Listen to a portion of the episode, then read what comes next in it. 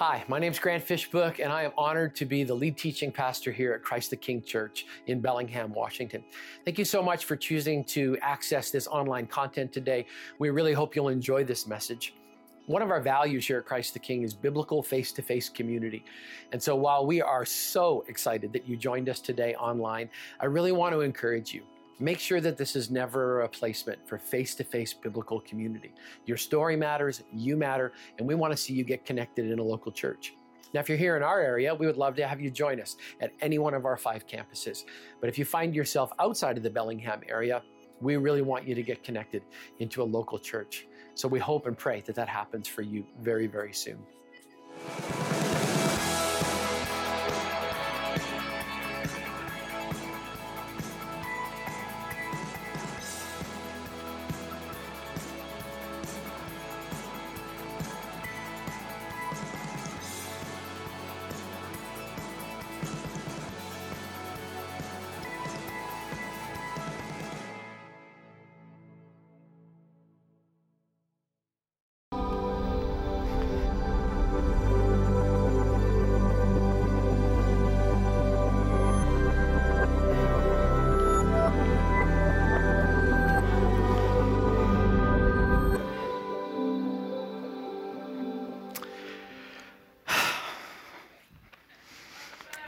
Yeah.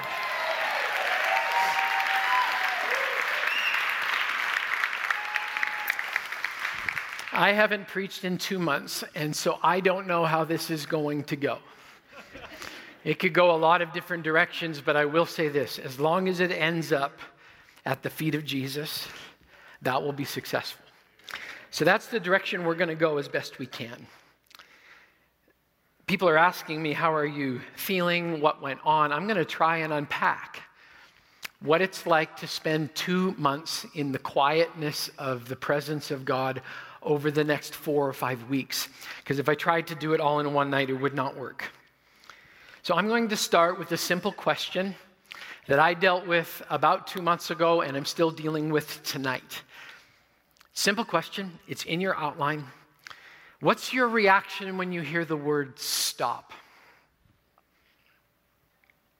Each of us respond differently. Each of us have different ideas, different thoughts, different images began to pop into your mind as soon as I said the word stop. When I came out tonight and we prayed together as a church family, and I, and I asked you to have a moment with, and just envision what would happen if Jesus showed up in your Saturday night and put his hand in the center of your chest and said, just stop. Many of you had different kinds of reactions. And then when I ask you the question, what, what do you think of? What happens in your heart when I say the word stop? For many people, there's an image that popped into your mind. It just showed up. It's a stop sign, a red, a red eight-sided figure that shows up on a regular basis on street corners all across the county, and it drives you crazy because you're in a hurry to get things done. You're rushing, rushing, and life's no fun. I mean, and all that kind of stuff. And, and, and, and you, just see this as a, as a great big interruption. When I say the word stop, some of you immediately think of a legal traffic command, right? The rules of the road. You learned them all the way back in driver's ed. Red means stop. It's a traffic deal designed to control the flow of traffic and protect drivers from hitting each other.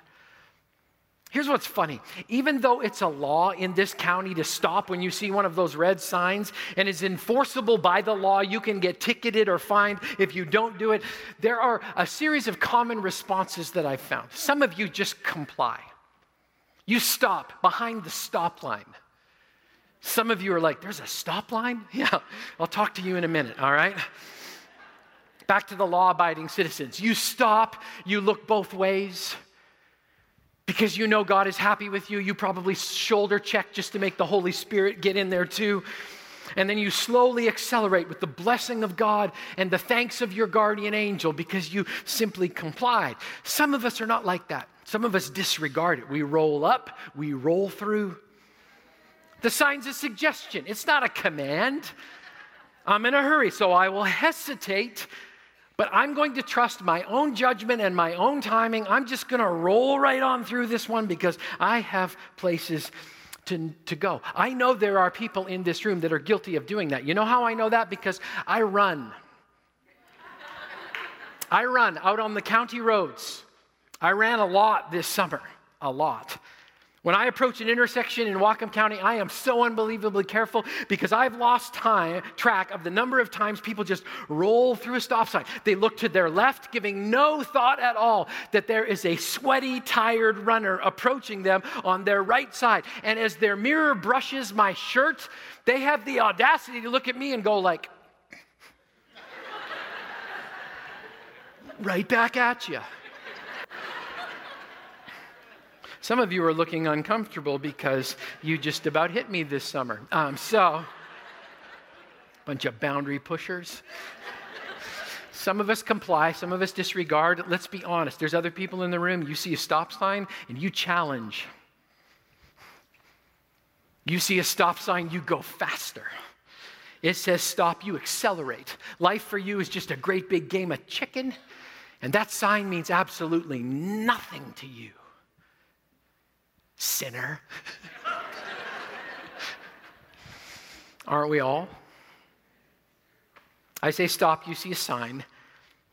For some of you, you thought something totally different. You didn't see a sign. You heard the voice of your parent in your ear. Stop hitting your sister. Fight nice. That's what my mom always used to say. Parents, what does that mean? I'm still confused after all of these years. What do you mean, fight nice? The point is to fight nasty. Like, that's the point, right? Stop hitting your sister. Stop gluing yourself to the floor. Stop saying that. Stop watching TV, Grant, and go outside. I heard this one a lot. Stop talking. Stop talking. Stop procrastinating. Stop talking with your mouth full. Stop. And you had three choices just like I did. You could comply, and it was good. You could disregard, and it was 50 50, could have gone either way. You could challenge, and in my family, you incurred the wrath of Ernie and Shirley Fishbook. For some of you, it's a parental demand. For others in the room, I say the word stop, and your mind goes to a completely different place. It's an oversimplified solution. Because you've had a very challenging problem and it hurt you when somebody simplified your problem down to these words just stop it. Just stop it. Maybe you battled an addiction heroin, meth. Maybe you battled another kind of addiction eating, spending, drinking, gaming, gossiping, whining, lying, whatever it happens to be, and you were offended when someone came to you and said, There's a simple answer, just stop it. And the reason it was hard for you is because your honest response was, Don't you think I would have if I could have? Don't you think I haven't tried? I have spent hours with people sharing lifelong battles who have told me, I grant, I did. I tried to pray my way out of it, preach my way out of it, serve my way out of it, fast my way out of it, work my way out of it, deny my way out of it. I tried everything I could and it still beat me. And that's why it's so hard when somebody says, stop it. Years ago, I, I got to read a letter from a 14 year old girl to her alcoholic dad in an intervention. She was pleading with her father to be a hero and go to rehab. That's what she wanted. And because she knew she couldn't read the letter herself, she gave it to me and asked me if I would. said, Dear Dad, I'm not going to ask you to just stop drinking because I know it's more complicated than that. But I do have some loving requests. Please stop pretending this is your battle. I'm in it every single day. Please stop trying to push me away because you think it would be easier for me. It won't. Please stop believing that the world would be a better place without you. My world would not. Please stop denying that you've got a problem. You do, and I see it. And I see you. Please stop avoiding help. It's here. I love you. That's not an oversimplification. That's just plain beautiful. Can somebody say amen to that? It's beautiful. I love that that kid taught me not to oversimplify the request, to just stop. So when I say the word stop, Some people in the room, a legal command. For other people, it's a parental demand. For other people, it's an oversimplified issue to a really, or oversimplified solution to a really difficult issue. And here's why it gets so unbelievably complicated. Most of us see God through the same lens. He's a lawgiver, and you better not break it because if you do, he'll crush you. He's a never satisfied parent who, who honestly believes you're never going to quite get it right. He keeps saying, Stop it, you just keep doing your own thing. He's an over, overly simplistic bumper sticker Jesus who's just looking at your devastating obstacles, and the greatest help he has to offer you is just stop it. What if there's another picture? What if there's something completely different? What if when God says to you, stop? What if it's the most loving plea ever uttered? What if it's a gracious gift? What if we could completely change our heart towards it because we understand greater his posture towards us today? Here's what we're going to do we're going to stop for a moment and take a look at a picture. I'm going to show you a picture. Pretty soon it's going to be on the screens. It's been sitting here at my feet. Some of you have been trying to look at it from your vantage point and it's not getting close enough. But in a moment, I'm going to show you the picture. So if you guys could put it up there for me, that would be great. Awesome.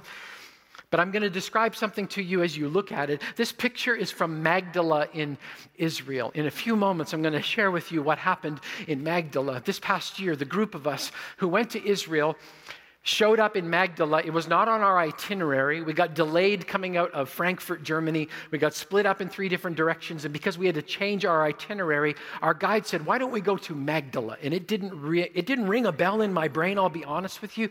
And our guide, Sam, said, Grant, just trust me. Just trust me.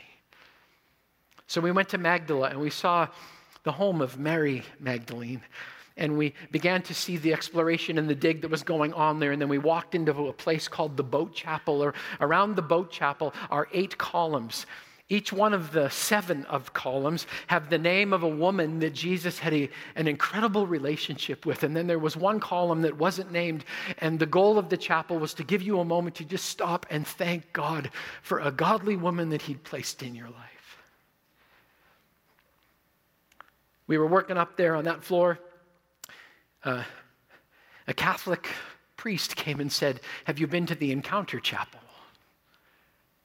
Didn't know what it was. We went downstairs into a cave, and on the wall was a mural. And God wrecked us as a group. We had a beautiful encounter with the Holy Spirit in that moment just by staring and looking. So here's what I'm going to do I'm going to stop talking. And I want you to just look at the picture. And I'm just going to let it speak for itself.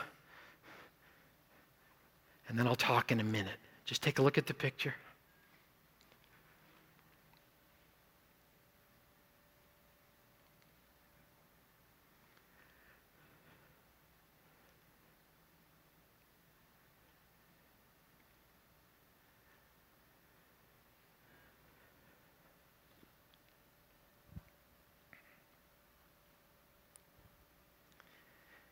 A large crowd followed and pressed around Jesus. And a woman was there who had been subject to bleeding for 12 years. She'd suffered a great deal under the care of many doctors and had spent all she had. Yet instead of getting better, she grew worse. When she heard about Jesus, she came up behind him in the crowd and touched his cloak because she thought, if I just touch his clothes, I will be healed. Immediately, her bleeding stopped, and she felt in her body that she was freed from her suffering. And once Jesus realized that power had gone out from him, and he turned in the crowd and asked, Who touched my clothes? You see the people crowding around you, his disciples answered. And you can ask, Who touched me? But Jesus kept looking around to see who had done it. Then the woman, knowing what had happened to her, came and fell at his feet, and trembling with fear, told him the whole truth. And he said to her, Daughter,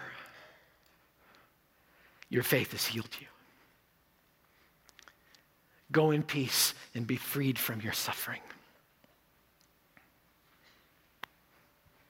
Let me unpack this for you just for a second. The text doesn't say that Jesus stopped. I know. I know.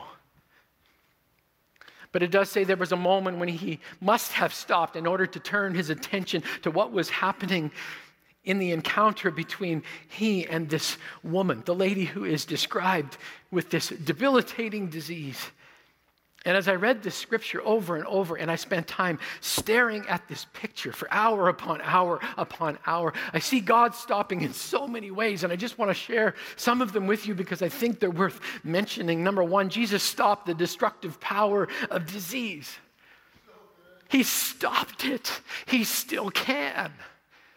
He still has that power. Some of you are asking, some of you are, are reaching for the corner of his robe. It's the reason why you stopped your busy life and came to church tonight. You're asking, you're reaching. You don't know why it's taking so long, but you know if I can just get to Jesus, something might change. You're looking for Jehovah Rophe, the God that heals. That's what this woman was doing. Now, think about this for a second. The Bible says she had done all of her due diligence. She'd gone to medical professionals. She did everything she could. She paid all of her bills. The insurance was paid in full. She did everything she could conventionally. And there is so nothing wrong with doing that. But she came up empty. She's exhausted in this effort of searching for a cure. And then she hears a simple rumor there's a guy named Jesus. And he can change things. He can change lifelong, blood draining problems. He can, he can change everything. So she comes with just enough faith to believe that even if I can't get his attention, even if he doesn't talk to me, if I could just get a hold of the corner of his robe, it will change. And I know some of you are asking the same questions I ask every single day. Why not me? Why do I have to wait 12 years? Why did the paralytic have to wait 38 years? Why does it have to be so long? And I would love to slap a nice pastoral bumper sticker on your pain, but the truth is, I don't know. I ask the same question about a person in my family every single day God, why not today? All I know is this He healed her, and that helps me hold on. Jesus stops a disease. I don't care what you've got. Our God is greater, our God is stronger. Let's keep going. Jesus stopped years of pain and torment. I mean, can you imagine the sweet relief that finally poured into her body? No more blood, no more shame, no more embarrassment. According to the Old Testament law, she was unclean. Nobody would go near her. She was supposed to stay away from everybody, years in isolation. And the power of Jesus coming through the corner of his clothes says to all of those years, stop no more. You know, this one's so important to us, especially to busy people like me, like you. Jesus stopped in the crush of a crowd to notice an opportunity. Nobody else would have noticed her. Have you ever felt that way? Have you ever felt invisible? Have you ever felt more lonely in a crowd than you do when you're out for a walk all by yourself? I love the fact that Jesus stopped where they were going. There are other translations that say, as they were going from this place to this place, so they're on a journey, Jesus stops because she's not an interruption. You're not an interruption. He sees you. He's saying you're not just a face in the crowd. You are mine. I will stop. You have my full and divided attention. I see you. Your pain matters. Your story matters. Your life matters. And this is so important because the disciples were in a hurry. You can tell, right? This is the way they respond to him. Who touched me? Jesus, how dare you ask who touched you? There's a whole crowd here. Are you kidding me? I love this. Jesus stopped his disciples in their rush to move ahead. So many of us, let's just be honest, right? It's like, I'm in a hurry to get things. I gotta go, I gotta go, I gotta go. And God keeps saying, stop. And we're like, no. Pastor Brian Steele noticed something in this picture. He and Katie have it in their home. Pastor Brian pointed something out to me. Can I get the picture back up again? Okay, perfect. This is awesome. Thank you. Way over here on my right, your left, you see this pair of feet? Well, Brian, being a really smart guy, said, Grant, do you notice that all of his weight is on the back of his left foot and that his right foot is lifted just a little bit, which means he's moving forward. He's not stopping, he's actually moving forward. If Jesus stopped right in front of him, this guy would have banged right into the back of him. Isn't that a great description of us? I have decided to follow Jesus, but if he ever stops, I'm going to run right into the back of him because I'm in a hurry to get things done. I got a lot of things to do. I'm a pastor. I'm doing the work of the Almighty himself. My response to Jesus when he stops suddenly in front of me is, Come on, Jesus, lead, follow, or get out of the way. I know some of you are just like, Grant, that doesn't describe me. Really? Let's take a look at your calendar and your schedule. I'll show you mine. It's changing. I'll tell you why I needed to step away for a few months. It wasn't just to get some rest, it's because the God of the universe told a pastor who's really, really busy stop. Stop. Stop pushing, stop pressing, stop walking for me, or stop working for me, actually come and walk with me.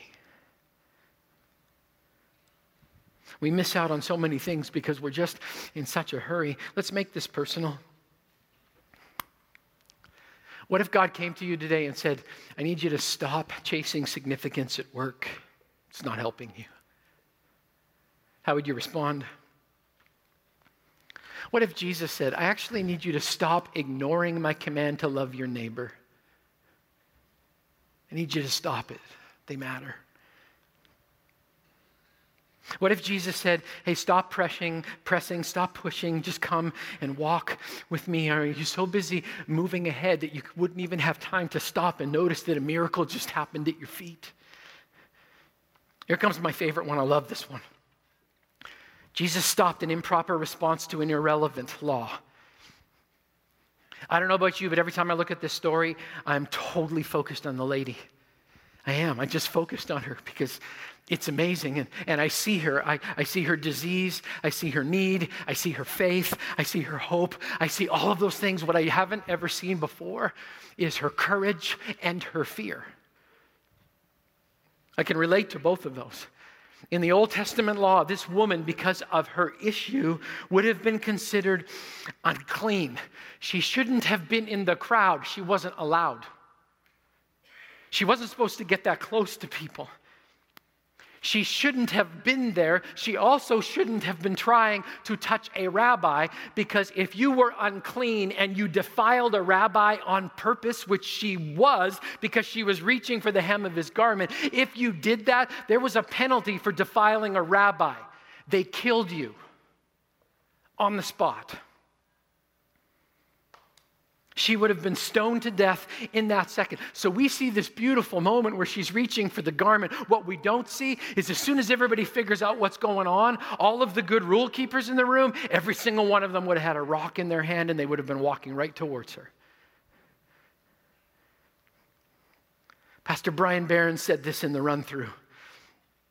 In a culture where the clean becomes unclean through a touch, Jesus changes everything because the unclean touches the clean and it gets cleaner.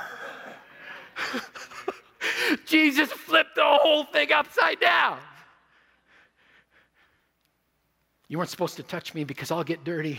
Jesus says, No, no, no, you touch me, you'll get clean. Bible says she throws herself at his feet, and the whole crowd all of a sudden puts some pieces together. They would have been picking up rocks until Jesus stops an old identity with a new identity. I mean, everyone is reaching for a rock, and then Jesus does something that stops everyone in the tracks. He says one word Daughter, my baby girl, my chosen one for this moment, my precious daughter. And all of a sudden, all of the rocks go back down again because Jesus sees this woman, and instantaneously, with the utterance of a single word, daughter, everybody goes, Oh, they're family. They're family.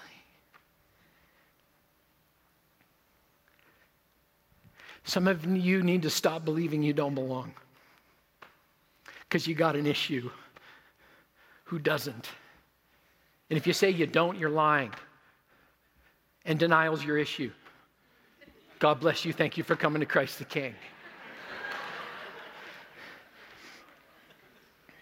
Some of you need to stop believing you're outside of God's love. Some of you need to stop believing that your issue can bleed you dry. I'll tell you what. I know this is going to be gross for some of you. Jesus had enough blood to go around. All of these loving requests.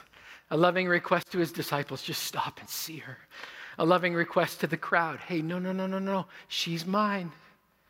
Put your rock down. Let's turn a corner.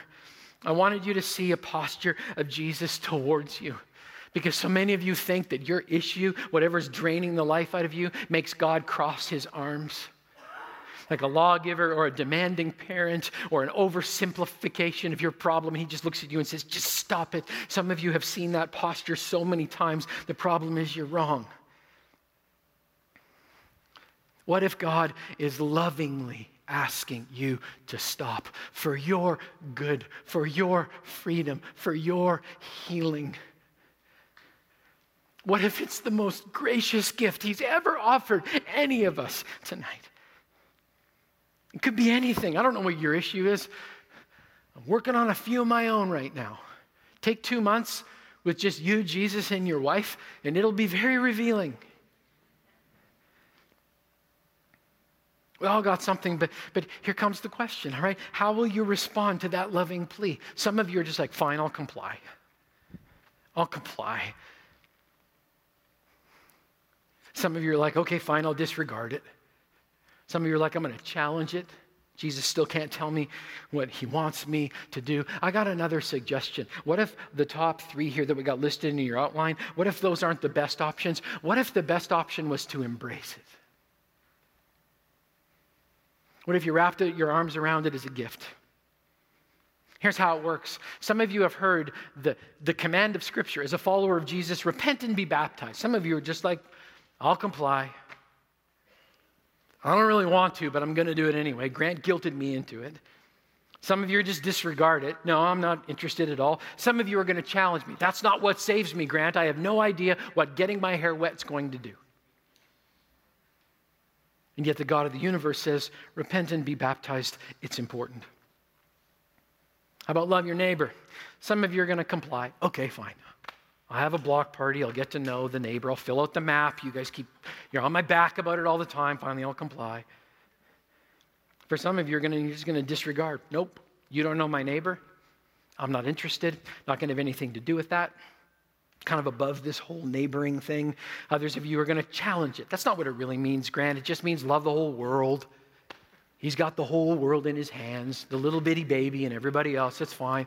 Just don't have to do anything with the people that are sitting there living next to me because they're just plain weird. How about rest?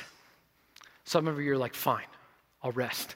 A nap on Sunday afternoon, hour and a half, that's all Jesus gets. Some of you are going to comply, go, okay.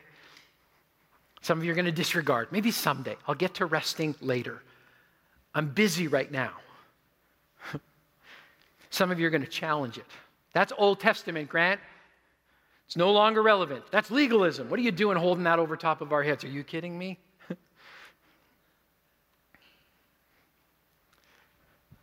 what if to everything that Jesus said to us. What if we embraced it? I wonder if we'd encounter him in a completely different way. I wonder if he would stop being a law abiding judge that has a vendetta against us. I wonder if he would stop being that demanding parent. I wonder if our posture towards him has been completely wrong because that's not his posture towards us. I wonder tonight what would happen if we saw the word stop as a gift because it came from a heavenly father with a loving plea who came to you and before he even said the word stop, he said, Hey, son. My daughter, stop.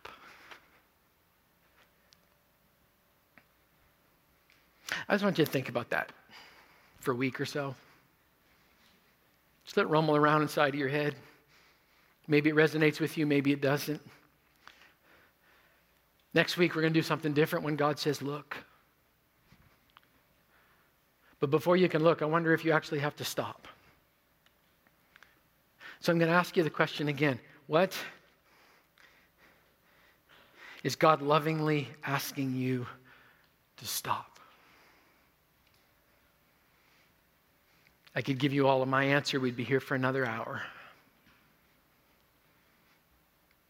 Are you willing to embrace?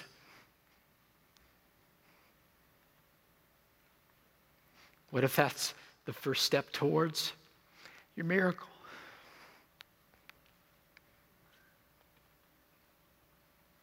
So we're going to stop and respond.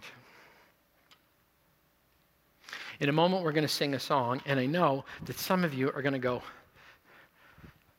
I'm going to stop listening because I'm stopping church and I'm out of here. Can I make a plea to you tonight? What we're going to do in the next couple of minutes might be the most important thing of our whole evening. Because I'm going to pray, and then we're going to respond. And we're not going to, well, if you're thinking right now about bolting and getting out of here early, I would just love to lovingly make a plea to you. Could you just stop? Because I wonder whether or not God could show up in a song. I just wonder. So we're going to stop. We're going to take a breath. At the end of the service, um, a lady from our church who ordered this graciously allowed us to use it. And if you need prayer tonight for anything, or maybe you just need to come and look for a little bit, I keep staring at this thing and I, I find something new every time I look. And I keep hearing, stop. Stop. Let's pray together. Father God, I know there are people in this room and they're really sick and they're really tired. and they're reaching with everything they got. They're just trying to catch the corner of your robe. God, I pray that they would know they're not alone. You have, you see them.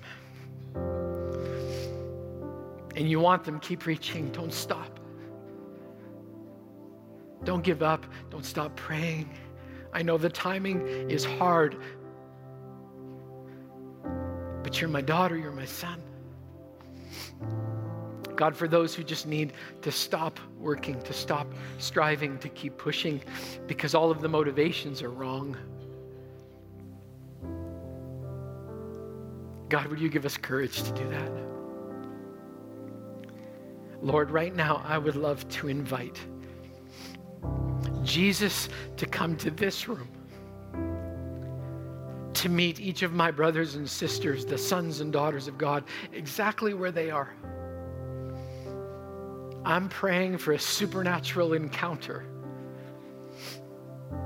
where your love pours out and they know beyond a shadow of a doubt that they are loved and seen. So, Jesus, would you walk into this room? Because we know if you do, everything will change. I pray these things in Jesus' name. Amen. Thanks again for watching. We're so glad that you joined us today. Once again, we hope you'll get involved in biblical face to face community wherever you happen to be today. If you'd like more information about Christ the King Community Church, if you'd like to give online, or if you'd like to submit a prayer request, or even get connected in a small group, you can find out more about us at ctk.church.